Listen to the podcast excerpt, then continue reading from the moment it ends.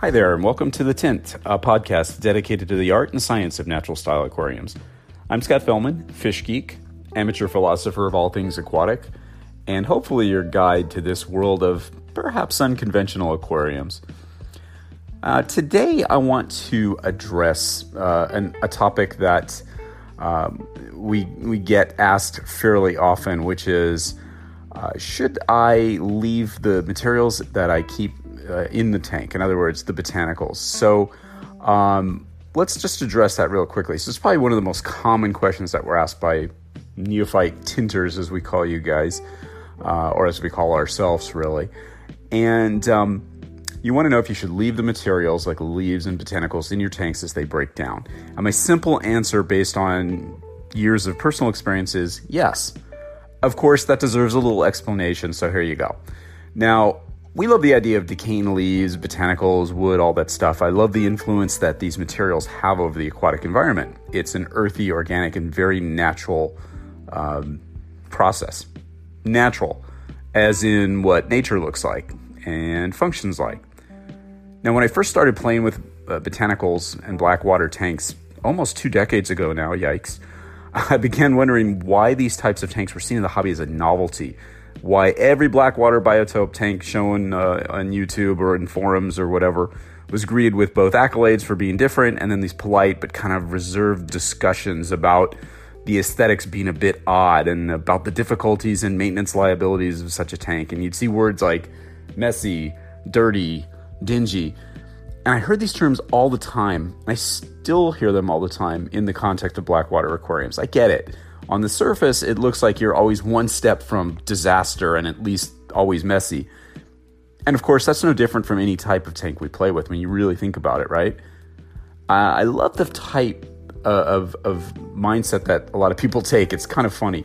I love that these systems have to be managed. They're not static, set and forget, you know, aquascaping contest types of aquariums. They're every bit as dynamic as a traditional high tech you know, nature style planted aquarium, a reef tank, or even a good old fashioned community tank. You have to monitor, you have to observe, you have to have to react, you have to tweak. Uh, bioload, pH, and all these other you know environmental parameters sort of dance together and make it work, just like any other aquarium. And that whole mess thing, well, mess is actually uh, a vehicle to propel us in a different uh, aquascaping or experimental direction. Really, it's actually the embodiment of Takashi Amano's wabi sabi philosophy, which embraces the transience of nature and it celebrates it. It appreciates and understands the beauty in the ephemeral aspects of nature, in other words, things that change. Now, it requires some study, appreciation, and yes, as usual, mental adjustments. You knew that was coming. And the biofilms, uh, people ask about those. Those biofilms that make their appearance on our botanicals after just a few weeks of submersion. Well, they're not only typically harmless in aquariums, they're actually utilized as a supplemental food source by a really large variety of fishes and shrimps in both nature and the aquarium. They're a rich source of sugars and nutrients, and they could probably prove to be an interesting addition to a nursery tank for raising fry if kept under control. Like, you add a bunch of leaves and botanicals, let them do their thing, and allow your fry to graze on them. Don't believe me? Ask almost anybody that keeps shrimp. They'll sing the praises of biofilm, especially for their grazing aspect. And the botanicals themselves, as they break down, they sort of serve as a fuel for microbial growth and fungi, which in turn provide supplemental food for our fishes. So, pieces of leaves and detritus and botanicals that fall to the bottom of an aquarium. They form a bed of detritus. Yeah, I said detritus.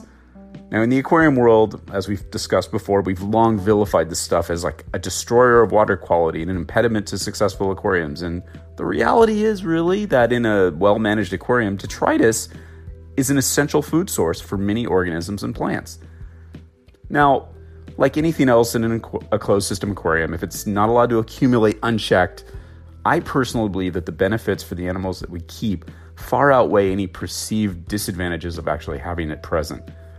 Now, I know that uneaten food and fish poop accumulating in a closed system can be problematic, particularly if your overall husbandry is not attended to, i.e., water changes and filter media replacements, etc. Now, I know that it can decompose, it could overwhelm the filter capacity of the tank if you leave it unchecked. And that could lead to a smelly, dirty looking system with diminished water quality, blah, blah, blah. I know that, you know that. In fact, pretty much everybody in the hobby knows that. So that's not really the issue, in my opinion. The issue is that we, as a hobby, have sort of heaped detritus into this catch all descriptor, which has an overall bad connotation to it. Like anything which is allowed to break down in a tank and accumulate is bad. I'm not buying that. Why is this necessarily a bad thing? Well, you check out the de- you know the definition of detritus as we've done before. Detritus is dead particulate organic matter. It typically includes the bodies or fragments of dead organisms as well as fecal material. Detritus is typically colonized by communities of microorganisms which act to decompose or remineralize the material. I mean, even in that description, there's part about being colonized by communities of microorganisms which act to decompose or remineralize. And, hmm, it's being processed, it's being utilized, right? What did these microorganisms do? They eat it, they render it inert. And in the process, they contribute to the biological diversity and arguably even the stability of the system. So some of these are probably utilized by food, by other creatures. That's important in a closed system, I would think. It's not all bad, right? And it's fueled by stuff like decomposing leaves and botanicals. So, yeah, I let my leaves and botanicals stay in my aquariums until they completely break down, and I only remove them if they become an annoyance. Like every time a fish moves, a pile of shit gets stirred up and, you know, it's accumulating on the driftwood and you can't see the back of the tank. But it never gets to that point in my tank. It's being processed, it's being used, it's being colonized, and it's being consumed. It's not an excuse for sloppy husbandry or neglecting the removal of these, you know, offensive materials. However, it is a sort of acceptance of the fact that stuff happens in nature and in aquariums, and that many of these things are simply not worth getting upset about. I mean, if you have an aquarium with brown water and a substrate dominated by decomposing leaves and softening botanicals, it probably shouldn't come as any surprise that you're going to see this stuff. Decomposition, it's not something to freak out about. Rather, it's something to celebrate. I mean, when you think about it, life and all of its diversity and its beauty, it still needs a stage upon which to perform, as they say. And you're helping to provide it, even with material ch- changes taking place daily. Now, again, it's a mental shift that we as hobbyists have to make.